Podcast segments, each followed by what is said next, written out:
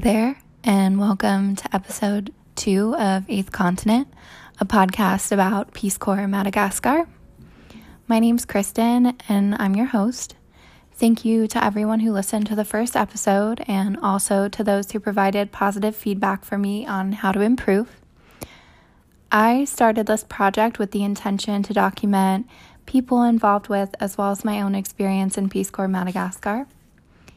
If you're not familiar with Peace Corps, there might be some terms that are new for you here.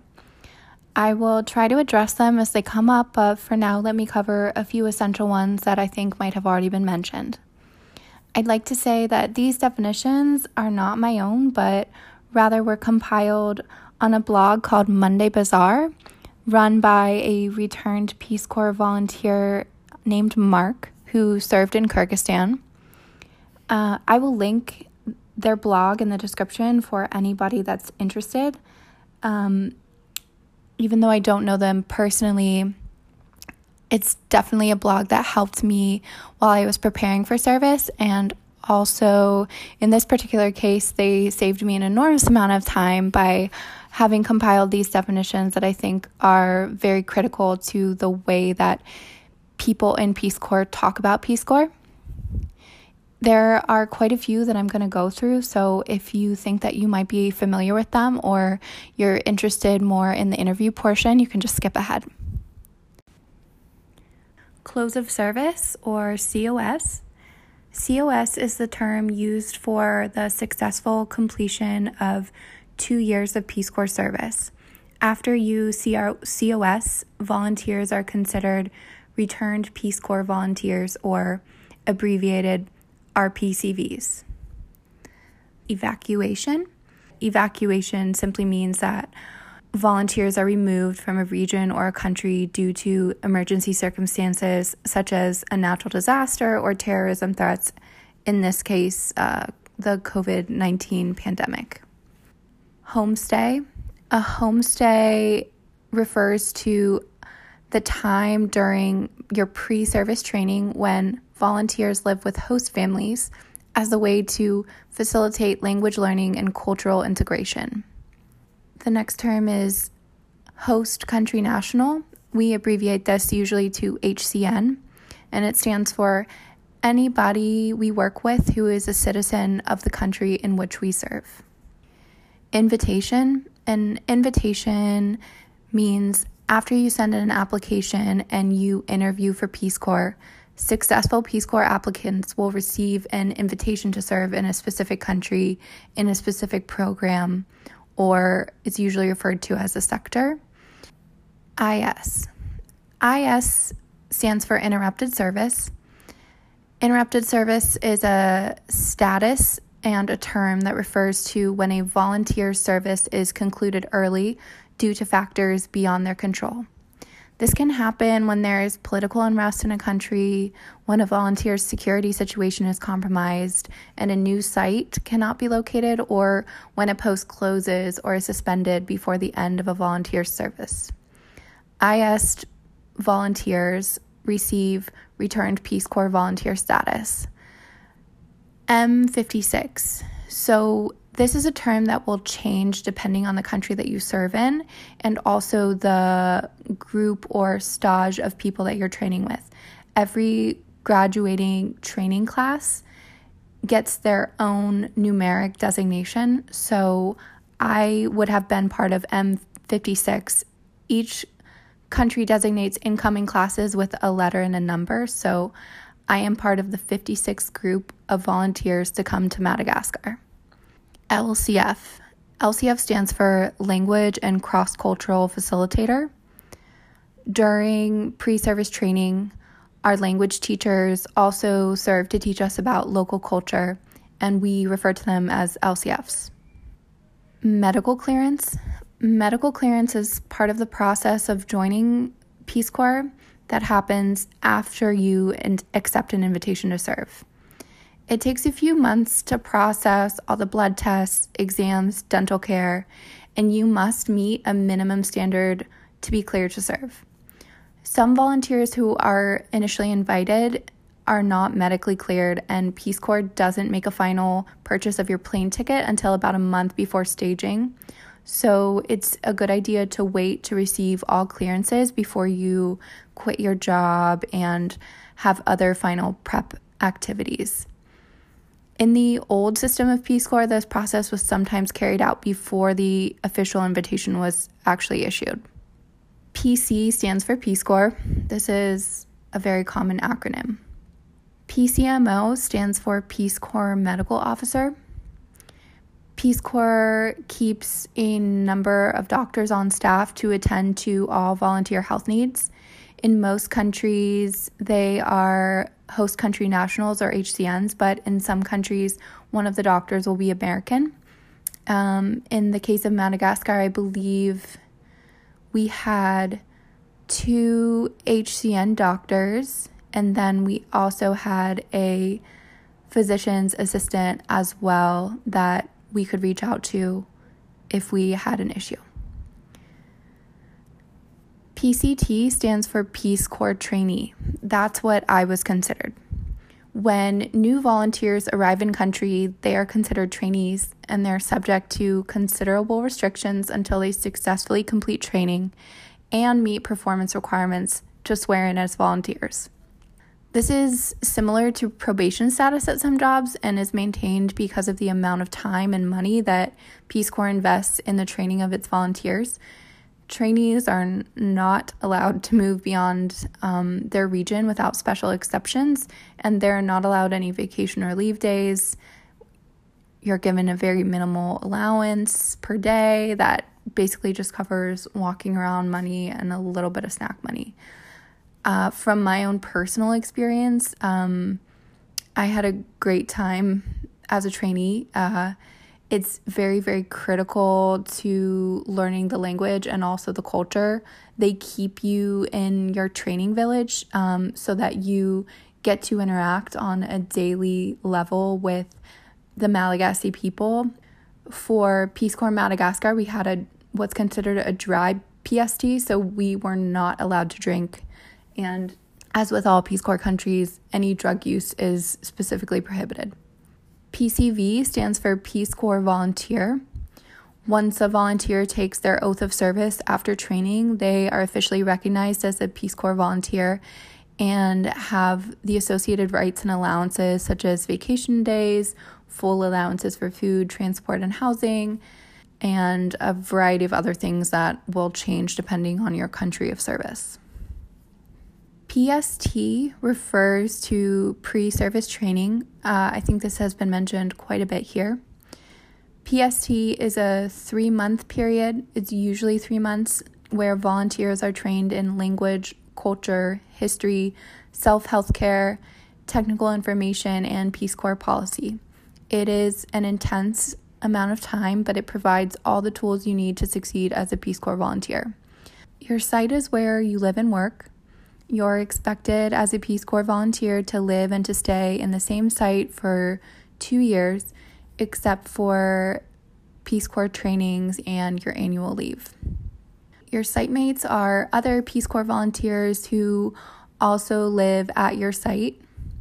Also, as well, you can have a region mate, which are Peace Corps volunteers who live in your region, and often they're the people that you see the most. Uh, staging. Staging is the first step of heading to your Peace Corps post. So, all the incoming Peace Corps trainees assemble and participate in team building welcome activities before getting on a plane all together to their country of service. So, my staging happened in Philadelphia, and that was the first time that I met anybody in my stage. Stage is a term for the group of people that you train with, and they later become the people that you serve with. So, a stage is just the group of people that you come into the country with, and it's designated by a number. So, stage 56. So, I was the 56th group of trainees to come to Madagascar for Peace Corps. I think. I'm sorry if that is not an exact definition, but that's how I understand it. Swearing in. Swearing in is the ceremony that takes place at the end of your pre service training, and it's when the trainees officially become volunteers. I'd also like to mention sectors.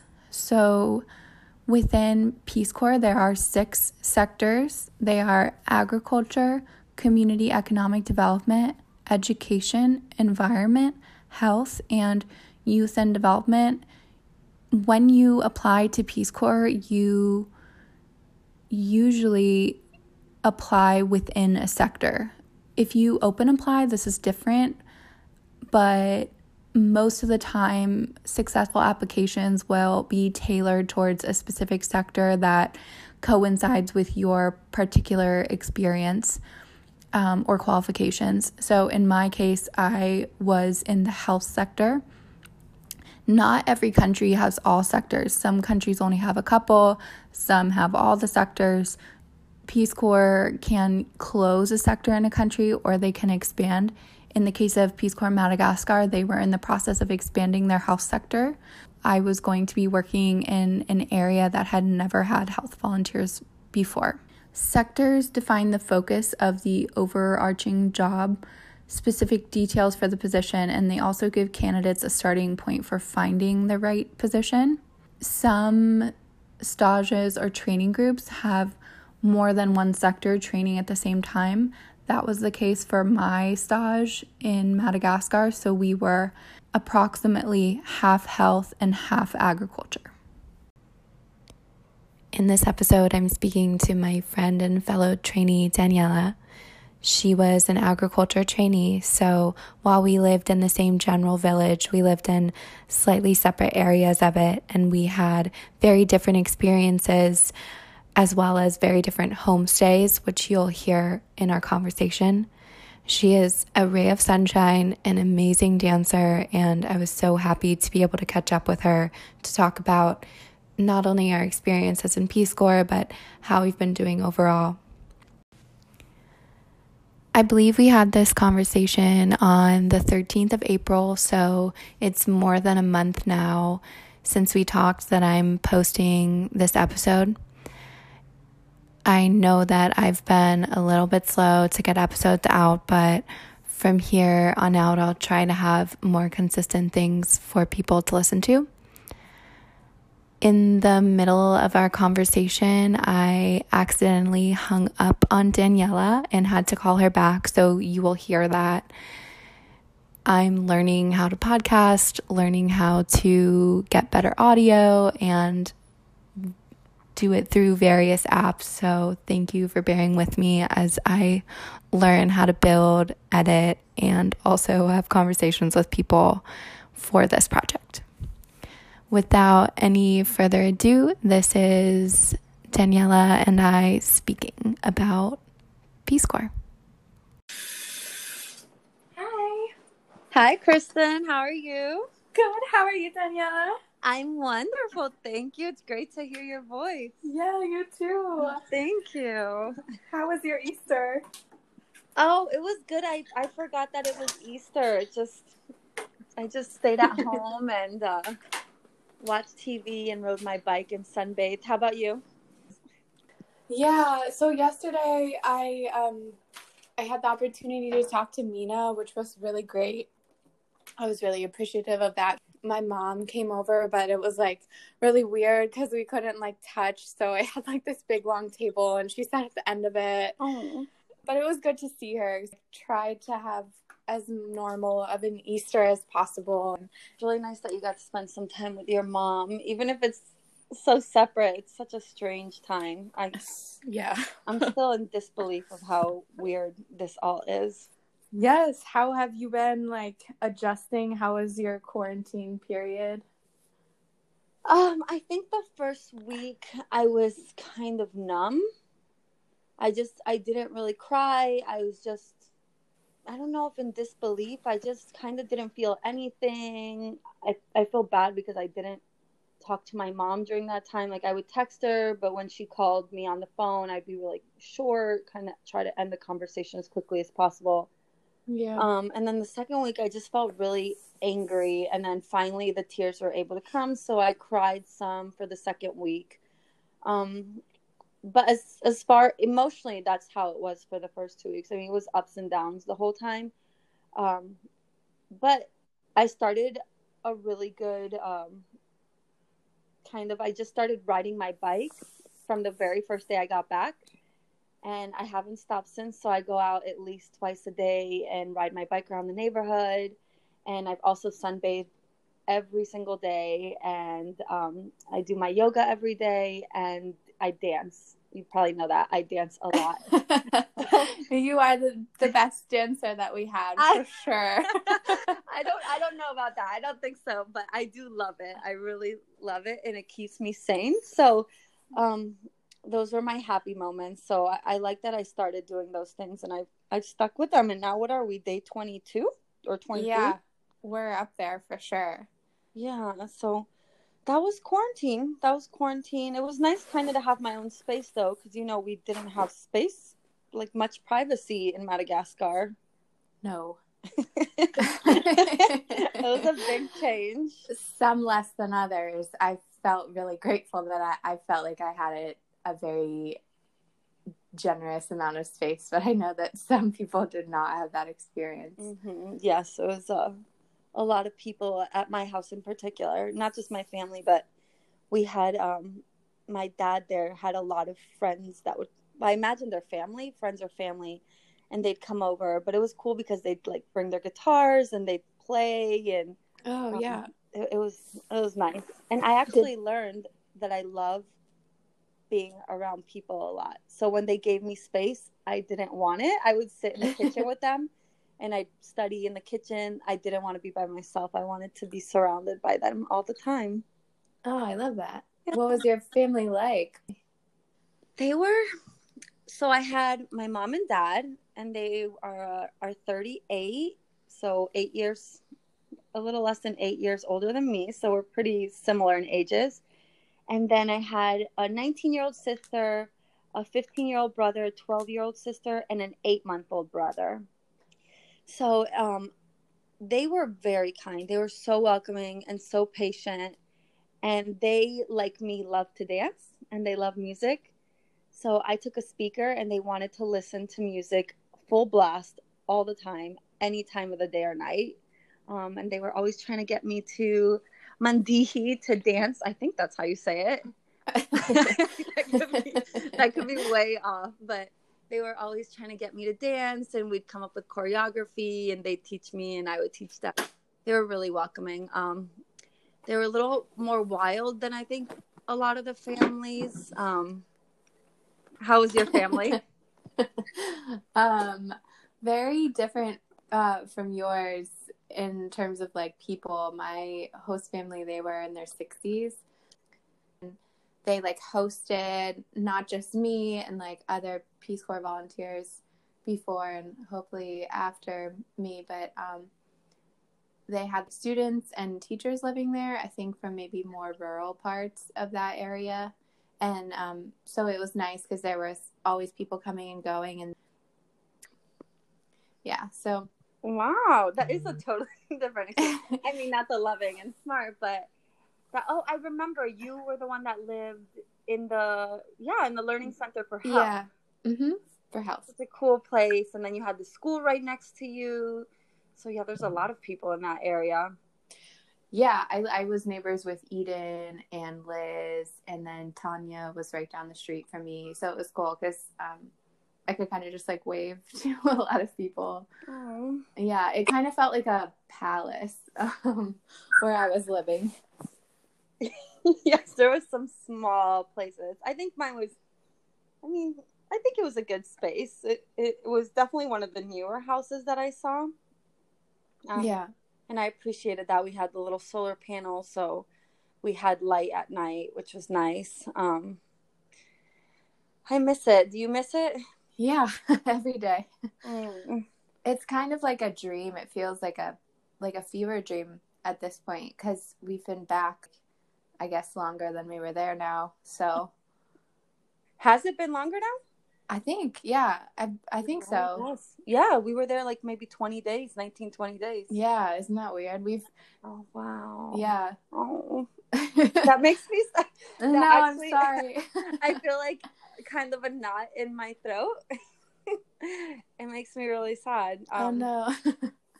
but also how wonderful. It was such a great experience. Such a yeah. I I've never um I've never experienced anything like that and I don't think that I could have even imagined how that experience would have gone. So it I hope that I can go back. At, how do you feel about um, I definitely am gonna serve, or at least that's my plan. Unless I tell people, unless I meet like the love of my life, and I end up getting uh, accidentally pregnant and um, like right into the sunset. uh, aside from that um, scenario, I'm definitely gonna serve again. Hopefully soon. I'm hoping this year. I don't know how likely that is, but I don't think I will serve in Madagascar. I think yeah. I'm going to try and switch countries. Do you have um like an idea of where you or like a region? I do. I think I have two countries in mind. So my first choice, I think, is Morocco. Um, initially, my thought of Morocco was I really want to learn Arabic. Uh, the job, the position is youth development, and that's more along my experience and I love working with kids and teens and young adults. Mm-hmm. Um, I have a lot of ideas of programs that I could um, create for the kids, aside from like the GLOW program for uh, girls empowerment, but also Zumba classes, yoga classes, and uh, English and Spanish language classes. So I was hoping I'd go there though, also selfishly to learn Arabic and I take belly dancing lessons, and it's one of my biggest passions. So I was thinking that they must have belly dancing in Morocco because it's so close to Egypt, which is the main hub for belly dancing. So those were um, the things that drew me to Morocco. Also, my sister is from Belgium, so that's where she lives with her family, and it's probably like a fifty to eighty dollar uh, euro ticket to get to Belgium. So it'd be really nice because I'd be able to see her on my vacations really easily. Yeah, and that's important to feel like connected, especially Absolutely. if you're spending that much time. Yes, yes. I think, um, but then I've spoken to some volunteers that came back and they love it. Of course, you end up getting that connection with the country you serve, but also some strong struggles with uh, sexual harassment, especially for women, mm. and very um, very strict, um, very strict country with the dress, the alcohol. So there's other things to think about. And then the uh, other place would be Thailand. My brother lives in Thailand. He that's where his family is now. Um, that's where he'll probably stay because that's where his wife has always been. And so it'd be nice to be close to him. So either of those countries, I'd be within a couple hours of my siblings. Yeah. Wow, Thailand. I would. I mean, it is uh, high on my list. It was one of the places that I was um, hoping to visit either when I was like taking vacation during service or like immediately after. Um, it's so beautiful. You're gonna love it. It's really, it's really great. So if I could live there for 27 months, that wouldn't be too bad. Yeah. so my Hi. Hi, Hi, back on. I'm so sorry. That's okay. That's okay. Oh, what happened? I thought maybe it was like Zoom where it gets disconnected after a certain period of time. no, I've actually never been on Zoom. Oh, you haven't? No. Oh, that's right. You didn't join us for no. our group. Why? It, it was um, it was like there was a two day period during my quarantine where um I got a little salty about being back and I didn't want to talk to anybody and I was oh, I feel bad. I'm like blowing everybody off. But I like went for this really super long run and kind of cleared my head and just decided to listen to myself on that one um cuz I've been kind of like you pretty pretty numb to calm about everything but that was one of the few days where I was having a difficult time processing it. So I missed the Zoom call, man. That's okay. I don't really think you missed very much. And um, apparently, we're going to have it every other week. So what? Yes. That might be this week. Maybe this Wednesday. Has yes. it been released? But That's I think it's good that you listen to yourself, unless it's every single day for weeks or months is like that. But I think it's good just to have your moments and allow yourself to feel what you're feeling. Um, yeah. So I think it's good you took that time. Yeah, thank you. Um, but I before I hung up on you, we were talking uh, about how um, you'd still like to serve, but maybe in Morocco or Thailand. And it sounds like you have family all over the world. And I know that a lot of us have a lot of experience with traveling, but it seems like you definitely have uh, seen a lot of places and had a lot of really amazing experiences. Um, is that part of why you joined Peace Corps was to like kind of continue being a global citizen and feeling connected to the rest of the world or? No i think of course we join I, I, don't want to speak for anybody but i joined because i want to help also. I want to make it sounds so corny but i've always wanted to make a difference on a not on a local scale even though local is probably the most important to start with but on a more global scale because selfishly i also want to be out of the country and i want that adventure mm-hmm. but i just didn't know how to go about helping or making that change or learning the skills so that I can help. Um, I've actually worked in social services for the Department of Children and Families um, or agencies under them since I finished undergrad. So it's been over eight years, and I really love being able to help the families and working with the kids and seeing how some people really work to change their lives, you know, getting off drugs and um, really changing their life around, the only life that they've ever known. Um, and that's always been beautiful, but it's not my passion. It's not what I've wanted to do my whole life. Mm-hmm. I've always been really, my passion has been the environment and traveling and learning about new cultures um, and wildlife and one day I was at work, and I, it was it wasn't the first time I had spoken to my friends about it at work. But I was like, just, I don't know what I'm doing here. This is really not what I want to be doing.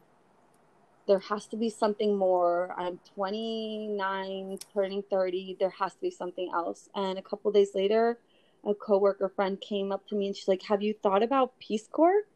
And when I heard it, every excuse started coming out like oh i have dogs my mom like i just can't it's just i just can't do it and but then i she kind of planted that seed and i went home later that day i started looking it up and i wrote a recruiter right away and spoke to the recruiter within a day or two and spoke to my mom and it felt like the best time to do it it was the first time that i was single probably since the age of 17 i had been um, engaged and in a relationship for six years.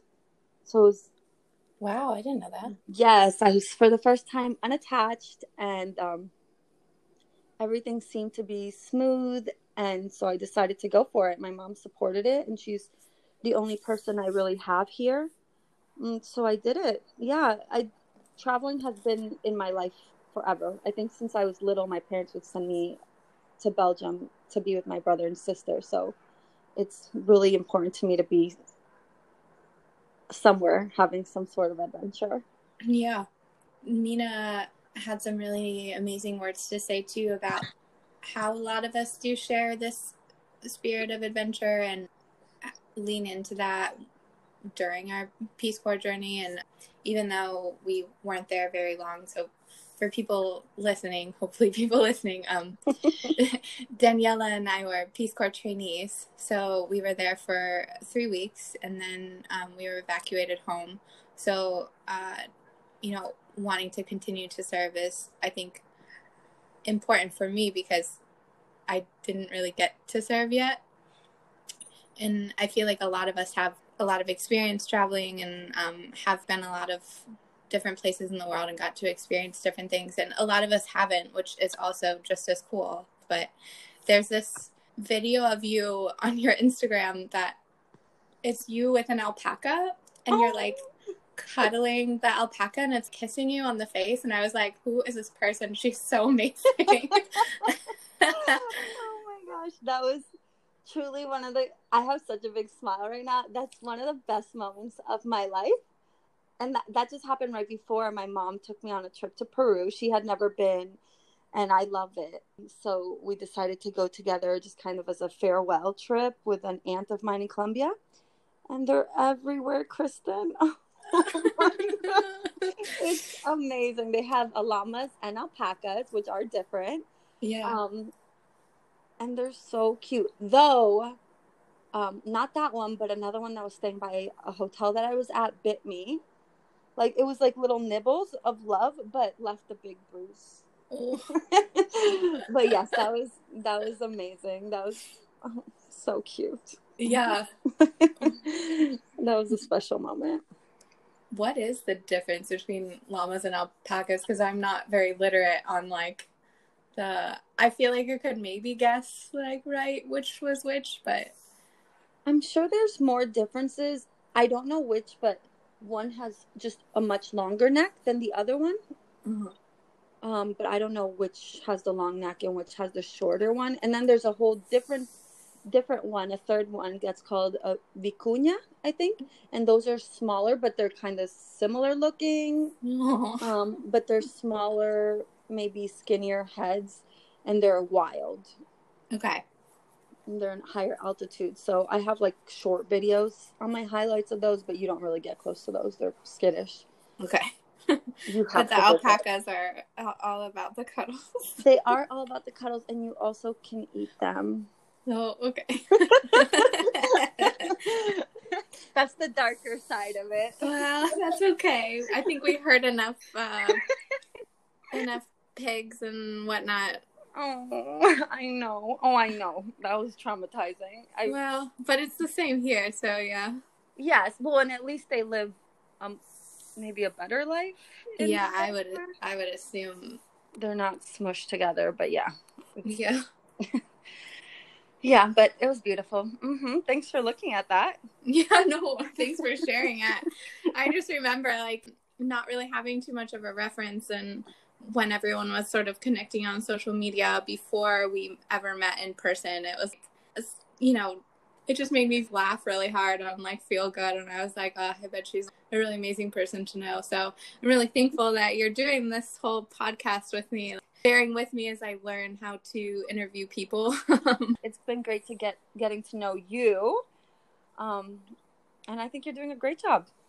Thanks. Also, when I saw yours, because yes, I stalk people as well, and I think you were one of the first uh, volunteers that, or trainee volunteers that I had, and I would look at your stories and I'm like, oh my gosh, she's so cool. This girl is like gonna be the cool one in the group. Her like friends look so hip and cool. to all my friends listening. yes. We've Yes. tricked them all.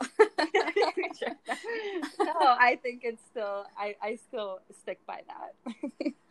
um, so we've been back, but I'm I'm really curious, like if there's um, anything that you'd like to share from your time in Madagascar, if you have any memories or um, things like that that you wanted to talk about or not, because I totally understand if you don't.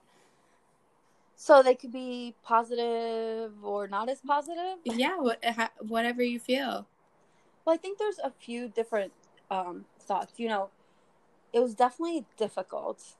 I think people, when you come back or when you're there, you post all these happy things. You only post when really great things are happening.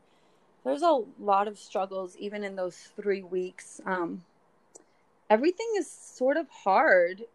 Just, at least in my house, you know, there's not water or electricity. So, cooking is hard washing the dishes is hard you know having to walk down to the rice paddies and getting a bucket of water and then carrying it up through slippery muddy kind of trails it was it was a difficult experience it was beautiful and i learned a lot but it was also very difficult um, i think also there's a lot of moments of loneliness um, there's a lot of times and I'm sure I'm not the only one from the group that I just felt like everybody had gotten their people and their cliques. Um, and sometimes I just felt alone, just kind of um, like, oh, how come I haven't found my group yet? Is that going to happen for me? So there was times when I didn't really know who I could. You know, I, I everybody was very nice, but there was times where I would kind of isolate myself just because I felt lonely and like I felt everybody else had already made friends and Yeah. clicked with each other. Um, but then there was beautiful times when you know we all cried together. Thank you for for opening that up and allowing that um, for that to happen for us. There's beautiful times as well. I, I did have a strange situation. I don't know. I, I let them know. I let the security people know. Um, but I actually had a weird experience where I took my little bucket down down the steps to my Ladusi, so like the shower area. yeah. And I was showering um, and I was smiling because my family was up in the house. It was at a higher level. And I could hear them playing Waka Waka and Taki Taki over and over again. Those were their favorite songs on the speaker. So I was smiling and, and bathing myself. And then I look up and there's a man standing by where the pigs are, just like on a higher mound. And he was just watching me smiling and it was a really strange uncomfortable experience and i tried to move out of the way and but i could still kind of see you know the cracks on those doors. I don't know how yours was but there's a lot of cracks in the door of mine. Oh wow. yeah and he just stayed standing there. And he walked away like for one moment. I was like okay he's gone. And he went to go get my baby brother and then he came back. And there's nothing else he could have been doing on in that space. That's just where the pigs are. There's nothing else on that level. Um so eventually he walked away and i got out and that was my weird experience Oh my gosh. that was my super weird experience so i um i definitely once i got back because that was the day before we were told we were leaving so that was the last day i was with my family so um i didn't tell them until i got back here what happened Okay. Isn't that weird That's very weird. I didn't have an outdoor Ladusi. oh really No. I had, again, the wide variation of host families and like host sites that we had, but mine was inside the learning center at the like end of the hallway. And it was pretty much the whole end of the hallway was not my room, but my area. And then it was at the end, and it was double door setup with a huge rain barrel full of water that I just flicked on to get bathing water to wash my hands. And um, yeah, it was completely indoors, and nobody could see me at all. Um, so that's I didn't realize that anyone had an outdoor Ladusi. That's interesting. I know the agriculture village was very different from the health village in a lot of regards. I didn't. I didn't know anybody had an indoor one. Or actually, I think one. I knew one person had an indoor toilet, but I didn't know people had indoor showers. Yeah. But it, they both have their pros and cons. I guess. Yeah. I don't know. Aside from that, I I didn't mind the outdoor shower. Um, it was always a challenge to get my cold water and convince myself for minutes to pour that first little bucket full of cold water over my head. oh no, it was cold. I think they heated my water once, and then I tried to heat my water once. Um, and then other than that, it was cold. But I think cold water is supposed to be invigorating and good for your skin, so I was okay with it. that is a positive way to put that. yeah. Yes, I, you know, like celebrities have like those ice baths that they stick themselves in. They're Yeah. supposed to keep their skin perfect for their whole life. So that I did that for a week or two. Yeah. so that's my weird story but but on a positive note as well going back to the loneliness and feeling kind of that at times i didn't fit in it also i would remind myself you're not alone in this. Other people are probably feeling the same thing. And it's okay to be by yourself. Just enjoy yourself and i would pick up a book or i'd go lay in my hammock. And it actually made me feel in just that short period of time a lot more confident about myself because I was able to manage loneliness positively without just shutting down and without taking it personally. And I think you have laid out the various ways that you do your daily practices, your self care practices, mm-hmm. dancing, yoga, meditation, um, and biking, which are all really amazing ways to relieve stress and anxiety, but also the loneliness factor was very real and affected me as well. Um, I felt too like I didn't quite have a group that I belonged to. And I think the hardest challenge for me during my whole Peace Corps experience was trying to relate to people in my stage. Um, because my host family accepted me so willingly and so like so quickly i felt uh, a little awkward sometimes trying to like navigate meeting everybody and remembering everything and trying to speak when I really wanted to speak, but also like listen when I should listen. And uh, I was very lonely at at moments, especially like the first week because I hadn't quite warmed up yet. It takes mm-hmm. me a while. And then even when I would be with my host family and stuff, the the ability to communicate on a limited level was really challenging and sometimes i felt really frustrated because i was like how do i explain this even if i wanted to explain it i don't think that i could and that made me feel lonely because i wasn't getting service on my phone i wasn't you know i was completely cut off and mm-hmm. Knowing that covid was going on back home i was a little bit freaked out you did so you worried when you were when you were there you did think about the the virus I did. Okay. I'm not sure exactly how it came into my anxiety sphere, is what I like to call it.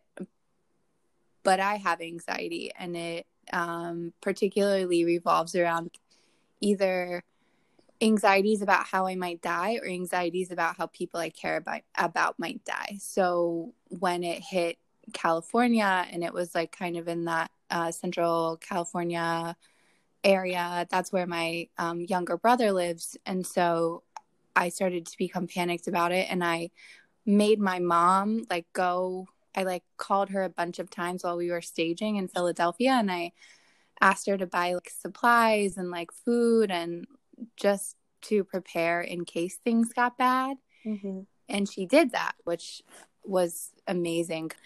Um, and she also helped my partner and my roommate back here in Ohio, um, brought them food and supplies. And so it was in the f- front of my head because what's the thing that I'm most nervous about going to Madagascar? And it was that um, someone would pass away and I wouldn't be mm-hmm. there. So it was kind of this weird anxiety trick that was continuing to circle in my head um, and not having any information about it was really stressful that that is a lot yes that's a lot and that is a scary thing to think about being so far away and disconnected and something happening to someone you care about that that was definitely on my mind as well. I don't know if it was i think it was on my mind more before i left than once i got there. Once i got there i tried to just kind of shut everything out. And i'm very i don't know if it's naive but i'm in the clouds a lot so i don't worry as much as i probably should about things. I'm um yes just always very in the clouds and everything kind of calm like oh everything's gonna be okay. And honestly i didn't take this virus seriously until my cousin got sick um what was that like a week ago or a week and a half ago? Or no it's probably been like two weeks now but i didn't take it seriously at all until then. I was like oh people are exaggerating. Yeah. How is your cousin? She's much better. She's weak.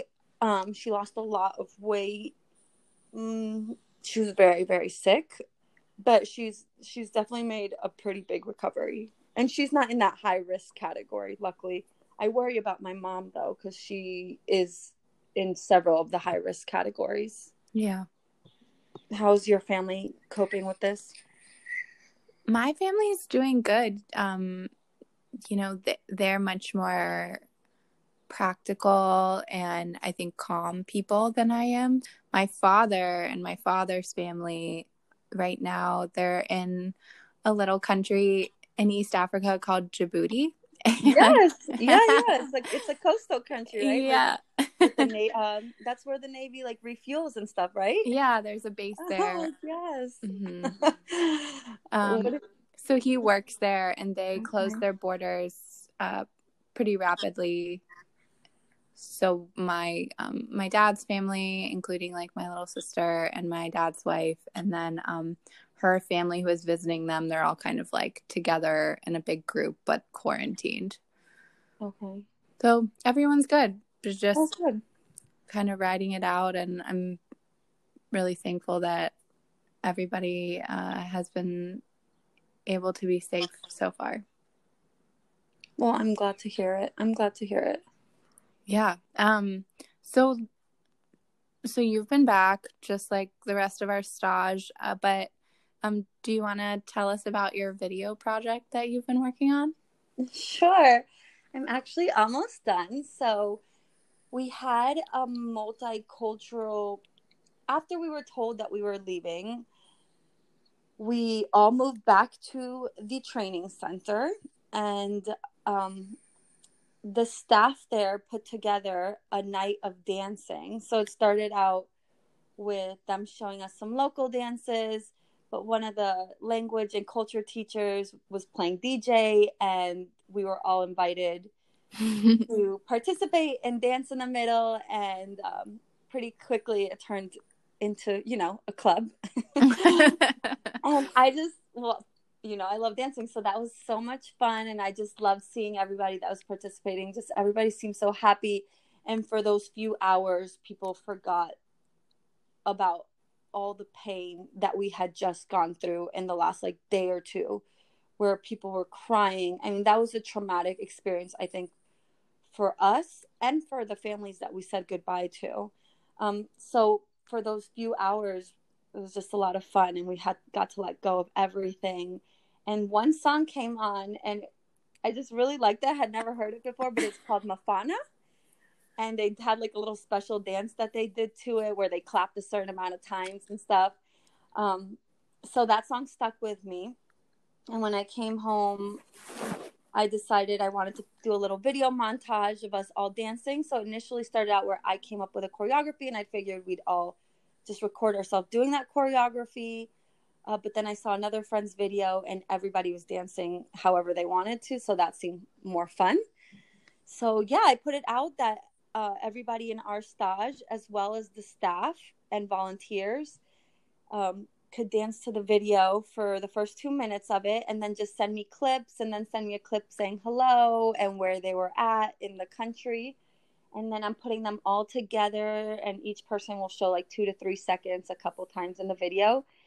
And it's just a little fun video just to make us smile and remember our time and just let loose. And you participated, i did cats, partner, roommate, and all. i rounded them up i was like we're doing it Though I And- have to say, your partner was in it a lot more than you. yes uh, that was my that was my strategy um, Okay. it worked it, did work. Yes, was in it a lot. It was really cute. It's been really fun uh, to see everybody being creative and dancing. Um, I'm I've been kind of slacking for the last week. All I have to do is add the intro and I'll be done.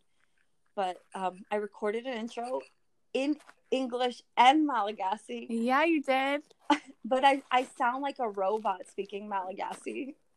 It's it's the effort that counts and I sent it to Doze, which is one of the volunteers that uh, helped train us, especially you guys to help. yes Um, and he just he laughed and he said, "I don't know what you're trying to say." so, so, so when I get the motivation again, I will try again, and then I'll add it and I'll send it out for everybody to to check out. Oh, I love that. I think in the same way that um, the staff at the Peace Corps Training Center uh, took our minds off of things with the Mhm. dancing and showing us, uh, you know, Malagasy dance moves. It took doing this video took my mind off of things for a second and was Okay. really fun. And um, what does Mafana mean? Oh, good question. Mafana means hot. so uh, there's a little part where Remy, he's one of the trainees as well. Instead of saying his name in the little introduction, he just this weird little bit where he's like, "Oh, Mafana, Mafana, eh, Mafana, be." and he has a cowboy hat. You'll see it. I put it at the end of the video. wow. So Mafana Be means very hot, very hot. So it's all about uh, being hot because I guess I think that's all it's about is just heat. Yeah. And we brought the heat on the video, I'm sure. That's right. We all brought oh, we brought the heat. You just you just wait. I'm so excited. it's pretty cute. It's funny. I, I'm thank you for participating in it. Um, there was 20 people, including myself, that are in the video. Um, three volunteer, no, one volunteer, so those. Uh, three language culture teachers, and then the rest of us are are trainees. Oh wow. Who um who of the LCFs is in it? So Julie, do you know? Do you know Julie? Yeah. Okay, Julie, Kemba, she was Mhm. my teacher, and um, uh, uh, Ar- Arson, Ar- I never had him. Arson, Arson, Yeah. Yeah, yeah, yeah. Okay, awesome. Oh that's that's amazing. yeah. So other people, so uh, people helped, like Eric helped with my translation for the video, and a lot of them said they were gonna do it, but you know, there's so much going on Yeah, absolutely. in people's lives, so I get it, I get it, and I think 20 people is very good. That's super good. There Mhm. were 58 in our stage, so you got like oh my gosh, like a third? That's amazing. Yeah, yeah, something like that. And I, I like that. I like that we got Doze. He's a lot of fun, and and the LCFs as well. And then people were very creative and funny and let loose. Yeah. I another memory that I have of you is Doze was so Joe's was our one of our Peace Corps volunteer leaders.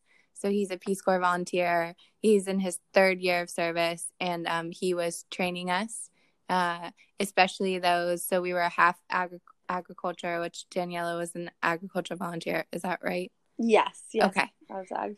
and then um i was a health volunteer or health trainee excuse me and um doze was training the health trainees mostly but he was also sort of um, just like mentoring everybody and Joe's loves to dance and when he found out daniela loved to dance it was like perfect because he would just try to pull you into dancing Oh it was it, it was very sweet i remember like you were salsa dancing at one point yes.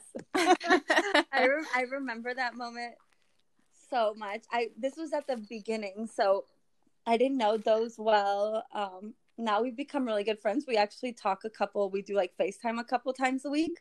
yeah Um, but I didn't know him back then, and I can be kind of shy. So he pulled me to salsa dance as soon as I came into that room, and I was shaking, Kristen. My whole body was trembling. I was so nervous. and later at the food uh, at the food hall where we eat, I told him I went up to him. I was like, "Oh my gosh, I was so nervous. Why did you do that?" He's like, "I know you were shaking so much. What was with that?" I was like, "Oh my gosh, it's so embarrassing." but after you that, sounds when we were dancing- thank you. Afterwards, I felt okay uh, dancing with him. I was just so nervous. I was, it was unexpected, and um, he's really into structured salsa dancing, and I just kind of freestyle and do my own thing. So I had to get used to it. But he's a good lead, and he's so nice. He's he was my dancing match made in heaven there, and since being back, he has kept me really positive. Um, and he he gives some he would he would actually be great if you're looking for any volunteers he'd probably be really good because he has some really wise words he's super positive full of energy yes um and we still we still send each other dancing videos so we, he's he's very cool yeah, he's very cool. He definitely was encouraging me to dance. So I was like, no, no, no, I don't dance. I don't dance. He's like, everybody dances. I was like, oh I was like, I do dance. I'm just not good at it. So you will see, Joes, if you're listening in the video, me in the background dancing. oh no, I picked some clips where you're more the center. Dang I'm it. pictu- I'm picturing your partner standing in place and you are kind of doing this Oh, that chicken dance around him. yeah, yeah. I definitely pulled I that, that that's definitely one of the clips. Excellent. no, it's really great. And and those are some of the wisest words. Everybody everybody can dance. Everybody dances. It's not about how you look doing it. Just about letting go and having a lot of fun doing it. And um yeah, sometimes when I feel self-conscious, I'll just close my eyes and do it. Oh, that's a good one. Yeah. I yeah. never thought of that, honestly. Yeah, it, yeah, absolutely. At the club, sometimes I mean that might be a little weird, but I mean I've done it. No, I, I don't think. I think I've definitely closed my eyes and danced at a club before. you it's you can get more in tune with your body and with the music without having to worry about everybody else around you. Right. Yeah. And I think that's why I was doing it subconsciously, but I never like connected it to that until Well- just now. yeah, and it can I think it can kind of look also cute and sexy. kind of like, oh, look at this girl. She's just so into it, into Yeah. thing. I definitely know at home there's some times where like I'll have like a glass of wine and no one's home and I'll just turn on a song and all of a sudden I'm really doing it big in my living room. But the second I think that anyone's home or like, my neighbors can see me, I'm like, no, no, no, nothing to see here. Nothing to see. Nothing to see now. I want to see. I'm gonna move next door and Uh-huh. But isn't wine one of the best dancing partners? Yes, it truly is. It's so good. Oh my gosh. Wine I and then my whichever cat is closest to me during Oh that period. Gosh, Yeah. Yes, so cute. They are so cute. They're so like chunky looking and Oh, hairy. They're little chunks and they're polar opposite personalities. They're like so annoyed. Both of them are annoyed that all of us are home all the time. They oh my gosh. They are a lot more independent than, for instance, dogs. My Yeah. dogs are always wanting to be next to me. Did you have pets in Madagascar? No, it was so sad. I um I mean we had we had chickens that were around and my host mom would feed them the um the persimmon scraps, which was really sweet. She would like put them out in a pile. So I Aw. would watch them eat the persimmon scraps every morning, but um no, no pets. Did you?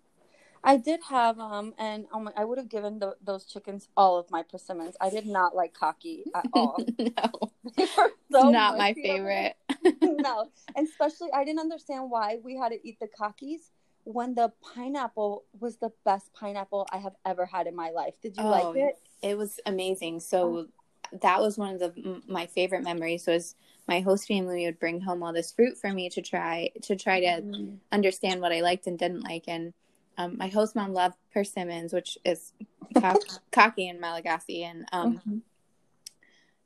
she brought mananasi, which is pineapple.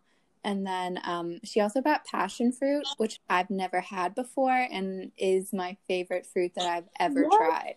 It is spectacular. That is my favorite. Passion fruit juice. Oh, that's all I drink when I'm in Colombia. It's so good. It's so good. It's like this crazy flavor, and you can't Mhm. describe it. yes. Oh, I'm glad you discovered it because that is a great discovery. Yes. and then I was like, no, where do I get I passion fruit in Ohio? You can probably still get it at the grocery store. A lot of grocery stores carry it in your frozen food aisle if you go to the area um, where the international food is. So, where you can get like your plantains and stuff in the frozen aisle, they have the pulp. Oh, okay. Yeah, so it'll either say passion fruit or maracuja, which is in Spanish, and I can text you that. Um, and you could check it out. All the supermarket. Well, I'm in Florida, so there's a lot of. Um, Wait, is that what meta metacuja oil is? Is passion fruit Oh. oil? oh, I've never heard of that, but yeah, I mean, if it's called maracuja, then yeah, that would be maracuja is passion fruit. Oh, wow. Oh, I've never heard of that. The oil. Hmm, I'll have to look that up. I don't know if it's the same thing, but if it is, my mind is just like from the connection. Oh, there you go. So you Yeah. can find it in okay, cool, cool. Yeah, perfect. Thank Yeah. you for the tip. Or yeah, just get the pulp and you, it's frozen. So you just add some milk or some water. So it's not the fruit itself, but for juices, and it, it'll keep you going at least for now. Yeah, I'll take Mhm. anything. Yeah, I know it's so good. Um, if I find any like passion fruit stuff, I'll I'll let you know and I'll send it. okay, thank you. um, you know, it's like a mini Latin America here in Florida. So, or when I go to Colombia, I can get stuff too. Man, I I'm hoping to visit Florida, and um, I have this like list of places that I want to go once everything's over. And it's like Florida, and then um, so Danny, who was in our our Mhm. stage, not to be confused with Daniela. um, uh, I was maybe gonna visit her because she lives in Gainesville, which is where my parents went to school and where they Oh. met. Um, and then maybe we were gonna go to New Orleans to visit Emily Emily P. oh, she's so sweet. I I love know. both. Of, both of them are so wonderful. Danny, wh- which actually her whole name is Daniela. Yes. So there was two Danielas. So, but Danny, yeah, she lives like three hours away. So we'll have to do something. Yes. Oh my gosh. Yes. That Yes. would be amazing. And then, um, yeah, she's wonderful. There, there's really good people in our stage. Yes. And yes, um, I was lucky I got to room with her from the very beginning. I guess they saw two Danielas from Florida and they're like, let's put them together, which worked out fine for me. that must have been like a cute introduction, though. I know. She actually introduced with no, she did say Daniela, I think. Yeah. Yeah, it was nice. And we both speak Spanish and we both love to dance. So in the learning center we put music on and we just twerk nonstop. so that's how we, we would spend our times twerking a lot and we Wow. tried to do it with the window open so people would pay attention to us and nobody would care they would just walk around we would be shaking our butts and people just walk right past no, they don't care at all wow. but that's so awesome you're gonna do like a little south us tour Yes, and you know we'll we'll have a twerk party when we do it. So it sounds good with our eyes closed yes, with our, with my eyes closed for sure. and i can make us uh maracuja mojitos yes, wow, see we already have a plan excellent. yes are you gonna go anywhere international Um, I would love. I went to Mexico a few years ago, and you know I've been having a lot of dreams about it. Oh. And I, I also have uh, friends down there so i was thinking um, i would really love to go back there to like this town called merida. It's in the yucatan but it's um, it's very south and i studied archaeology so i, I have uh, some some uh, sites that i'd really love to see um, or go back to. So i've been thinking a lot about mexico and then um, honestly anywhere daniela i'd go anywhere Is it uh, Merida where the where the beach is with the flamingos? That I don't know. I didn't spend too much time on the beach there or on the beach at all there, honestly. So I'm ashamed to say that I'm not sure. But I I do know that it is exceptionally beautiful. That was my dad's dream in Mexico. He really wanted to go see the beach with the flamingos. That would be so nice. I was just looking at plane tickets to Mexico, but to Mexico City. Mm. $170 round trip. What? Yes, and it's only 3 hours away from here. Yes. So when you come down, you should probably Can we just go to Mexico? I'm being serious. I'm being serious. Get me the hell out of here. Absolutely. I already have I've been talking to this tattoo artist. He's amazing and he's going to retouch a tattoo. So I'm definitely when this is over, that's definitely going to be somewhere I go for at least a week. Wow, that's going to be amazing. I mean, honestly, if you want a companion, because I've never been to mm-hmm. Mexico City, I would go anywhere. Wonderful. You I think you would love it. I think an- anybody would love. it. I'm not a city person, but it's just such a special city. It's one of the only cities that I actually like to be at. Uh, it's so full of culture, great food, great shows. So I will absolutely let you know. Please. once things calm down that way i could start looking for tickets and i will let you know and you could do a little florida And then from here, we can go there. And another great place is Guatemala. Oh, Yes, it's such a great place and really cheap. So I can talk to you about all those places and we can come up with a little plan. okay, excellent. Wow. it's exciting to think about all the things we can we can do someday. Yeah, it's been really uh, comforting for me to think about the the future in a positive way. Like Mm-hmm. travel's a really big part of um, my life and like what motivates me, and Yes. I'm very excited for the day when um, everyone's safe again, and hopefully uh, COVID is no longer a threat, and that I can be on a beach and feel the sunshine, and it's a nice thought. That's a beautiful thought, and um, I'm right there with you. I really hope this um, silent chaos ends soon. yes. This is a strange time, um, but we'll get through it. I mean, it'll happen. It's just taking long, a long time, but um, hopefully, you know, some things change for the better after this. Yeah. I I think as much as I thought that I was a pessimist, I think maybe this whole experience has made me realize that I'm more of an optimist than I wanted to believe. Uh, being in Peace Corps, meeting, you know, the people in my stage and having the Malagasy people like welcome us, uh, it sort of restored my faith in humanity a little bit and um, brought a lot of light to my life. So even though it wasn't for too long, it was definitely for uh, for a good purpose. I think that's beautiful. And I think it wasn't long, a long time in the sense of time, the way we measure it, but it was emotionally Yes. a long time. I mean, I've said it before. Every single day we lived there was packed with like a week or a month's worth of emotions and activities. Mm-hmm. So really, I feel like we almost did our whole service. Can you imagine what it feels like to do two years? Oh my goodness. I I really can't, but I'm excited. I'm excited for that time to come. Like to get that opportunity to serve again. Uh, I think once we finish training and get to go to our little homes and live our independent lives and start making, you know, starting our projects and meeting new people and cooking what we want to cook, I think that's going to be so wonderful. Yes.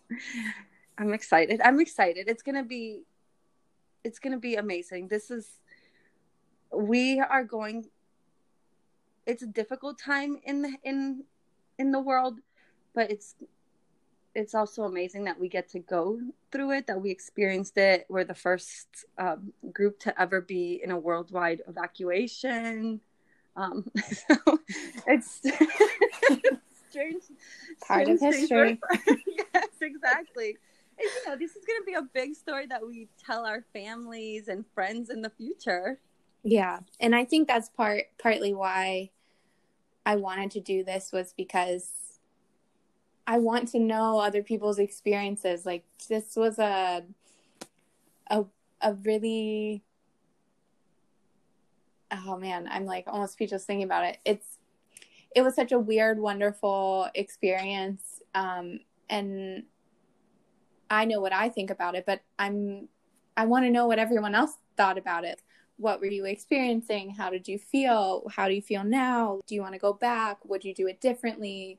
We, all of these things and by talking to people in my stage and talking to other peace corps volunteers it's it's really helped me uh, to have a community of people that understands what i'm going through and to be able to share that and share those voices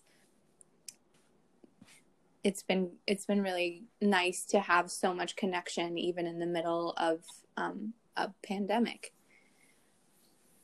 Absolutely. People have been doing really a great job at staying connected. And I think this project you're doing is truly the best.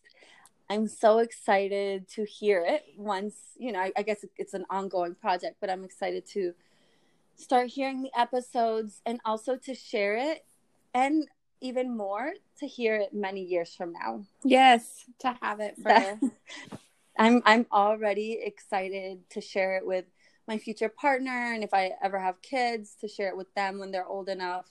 Um, you're documenting our stories and um, a big part of history right now.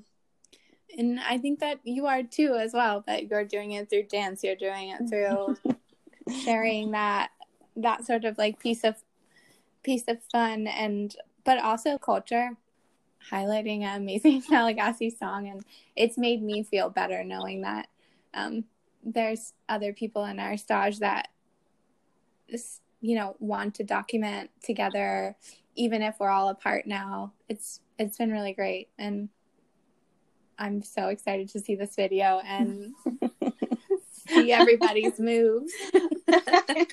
It's funny. It's funny. Um i'm excited to sh- i'm really excited to share it with everybody. Um it's i guess we're kind of a family now even though we don't know each other for that long but we've gone through this shared experience. And I think I remember a few days ago, Remy shared uh, Genevieve, both trainees, uh, shared that she had been interviewed for an article. And when I read it, I cried and I felt just so proud. And I read it to my mom. She doesn't know who Genevieve is. Um, so I don't think she really gets all, I don't think she understands the impact this has had on us. Um, but I just felt so proud reading her words yeah. her sharing the story um, yeah, it's like reading something a, a, relative has created. So I, I love it. I love, I love that everybody's staying connected and working on projects. And um, I think, you know, there's always going to be ups and downs. I, I had a weird day like two days ago, and um, and but then the next day was okay again. So I think it's normal, and I think I think not just us, but everybody in the whole world being in quarantine. This is such a new thing for most people. So we'll get through it. This too shall pass. Yes. Yes. Um, well, I I really appreciate you taking the time to just talk to me and be open with me. Um, is there anything that you'd like to say before we go? I think the only thing I would say is well, first of all, thank you so much for you taking the time for working on this project and um, and caring so much about Madagascar and the trainees and um, Peace Corps. And I would end it by saying my favorite quote, and that is just for everybody to follow your bliss. Excellent. Follow your bliss. I love that. thank you, Kristen. Okay. Thank you, Daniela. I will see you Wednesday, hopefully on Zoom. And until then, uh, stay as lovely as you've always been. Thank you. Same to you, Kristen. See you Wednesday and don't stop dancing. Okay, I won't. thank you to everybody for listening, and a big thank you to Daniela for sharing with me. I am happy to say that I have a few more wonderful conversations with fellow trainees lined up as episodes for you. I'm also currently working on an episode about my personal evacuation experience. During my time in Madagascar, I was using WhatsApp and voice messaging with my loved ones back and forth. So, if I'm able to download and convert the audio correctly, hopefully I can put together an audio timeline for people that documents me adjusting to Madagascar as a trainee and then figuring out in real time that I'm going home. As always, uh, I'm so appreciative for anybody taking the time to listen and to learn with me. And until the next episode, have a great day.